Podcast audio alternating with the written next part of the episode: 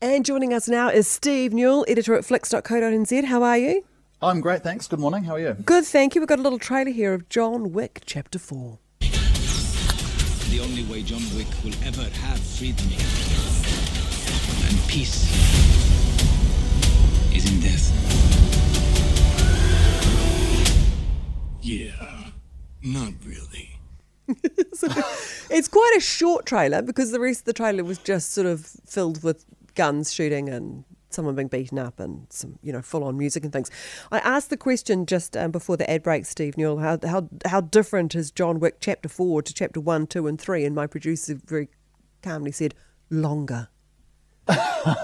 That that is very accurate. Um, well, John Wick has come a long way since 2014 and the first film in the series. Um, at, at that stage, Keanu Reeves hadn't had a big hit in about a decade, maybe longer, and you could have been forgiven that for thinking that this was one of those um, kind of direct-to-video action movies that a star or former star is attached to. And in fact, the first John Wick didn't even get a cinema release here, which is kind of wild to, to think about. Um, it's a great action film, and people flocked to the great choreography, and in particular, Keanu Reeves and long action takes that, um, you know, unlike the style of action movies that sort of took over over the last decade, not fast cutting, not something that's made in edit, but actually watching stunt performers kick butt on screen. Something really thrilling about it. And as we just heard from that trailer, his delivery style is just so suited to this role as a, as a man of few words, a gravel voiced man of few words. Um, but uh, since, that first film, well, the first three films in the series, he ra- racked up a, a, a kill count of 299 people.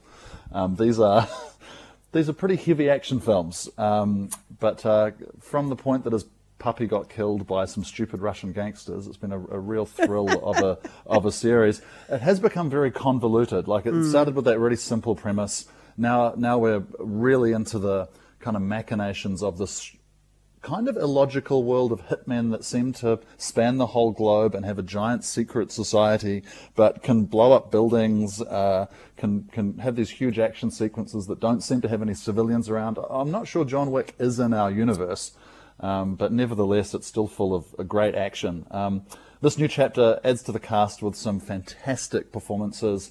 Uh, led by uh, Hong Kong legend Donnie Yen, um, but also joining the cast for this installment is Bill Skarsgård, uh, Hiroyuki Sanada, Shamier Anderson, pop star Rina Sawayama, and an unrecognizable action star Scott Adkins. I mean, action star might be a little bit kind for Scott. You need to be a, a bit of a fan of uh, direct to video stuff to like him, but he's a, a, a fantastic uh, action um, performer who's, who's hidden here in a fat suit, which is um, a whole nother conversation, really. Is this the kind of film that you go to if you haven't seen the first three, or is it actually worth getting on board the John Wick train and watching them all before you see? No, you've got Okay. you've, you've got to you've got to be on board from the start. And and one of the really great things about the first film in the series is it's just it's lean and it's mean and it's great. And this one is two hours and forty nine minutes long, which couldn't be further from that. Um, I mean, having said that, it does give the film the opportunity to have a number of absolutely fantastic action set pieces in it. Like they are really swinging for the fences with some of the uh, the style, duration, and complexity of the things they're putting on screen here. So, action fans, you'll want to get to cinemas and see that this week. And one of his one of the cast members passed away this week This as well. super, super sad. Um, this is news that uh, we woke up to yesterday morning. The great Lance Reddick uh, passed away from natural causes, aged 60.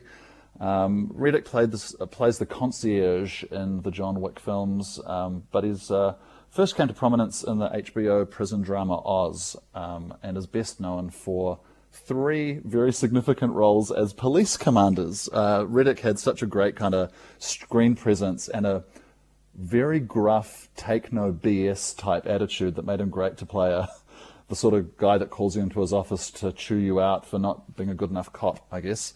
Um, but he was uh, had very significant roles in The Wire, Fringe, and Bosch. Um, as lots of videos of Reddick's great great screen moments were shared yesterday, it was really awesome to remember that he also had a huge knack for comedy. And I think that as someone that's like quite scary to see on screen, quite stern, that really did lend itself to some um, great performances. So uh, the Eric Andre show is a very notable highlight of his uh, his comedy work, which really just builds on the kind of anger and fury we see in his dramas.